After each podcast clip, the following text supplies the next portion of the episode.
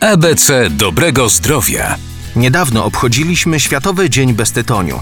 Dym tytoniowy jest bez wątpienia jednym z najbardziej rakotwórczych czynników.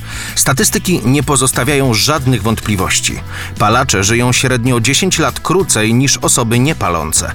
O szkodliwości palenia papierosów i wyrobów tytoniowych mówi także kodeks walki z rakiem, który problem ten stawia na pierwszym miejscu. Kodeks mówi bardzo jasno: nie pal. Jeżeli palisz, przestań. E, sięgnij po pomoc. 30% wszystkich nowotworów to są nowotwory związane z paleniem tytoniu. Jest to jedyny taki pojedynczy i największy czynnik ryzyka nowotworów. Podkreśla doktor habilitowana nauk medycznych Marta Mańczuk. Palacze są narażeni na cały szereg chorób układu oddechowego, między innymi przewlekłe zapalenie oskrzeli, raka języka, wargi, jamy ustnej, krtani czy raka płuca. Ten ostatni jest także najczęstszą przyczyną zgonów z powodu nowotworów złośliwych wśród kobiet i mężczyzn. Pamiętajmy, że rzucenie palenia w każdym wieku to dobry krok w kierunku zdrowia, ponieważ zmniejszy ono ryzyko pojawienia się komórek nowotworowych w płucach.